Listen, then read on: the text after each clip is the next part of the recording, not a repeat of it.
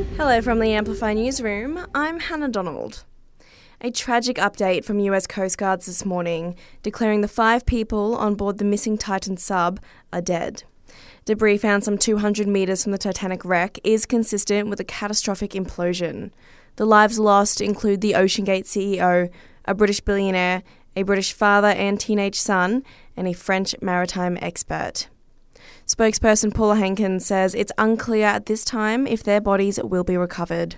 What are the prospects for re- recovering uh, crew members? This is a incredibly unforgiving uh, environment down there uh, on the seafloor, and the debris is consistent with a catastrophic implosion of uh, the vessel. Uh, we'll continue to uh, search the area.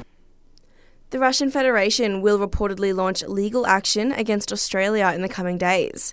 It comes after the federal government blocked the country from building a new embassy next to Parliament House in Canberra due to national security concerns given the invasion of Ukraine, while a diplomat has been accused of squatting at a nearby site.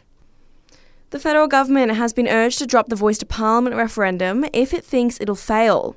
The opposition leader has issued the warning, claiming it will set back Indigenous reconciliation if it isn't successful. Peter Dutton has told Parliament we need to find a more fair way forward.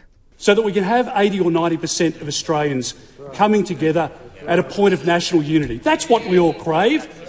Because, Mr. Speaker, we want a better outcome for people in Alice Springs. More police on the beat. 97 new probationary constables will be officially welcomed to the New South Wales Police Force at a ceremony in Goulburn later this morning.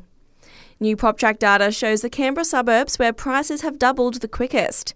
Denman Prospect comes out on top, doubling to almost $1.5 million in just five years. Then we go to Moncrieff, where prices have doubled in 73 months, Stirling uh, 85 months, Reid, 87 months. Director of Economic Research Cameron Kusher there.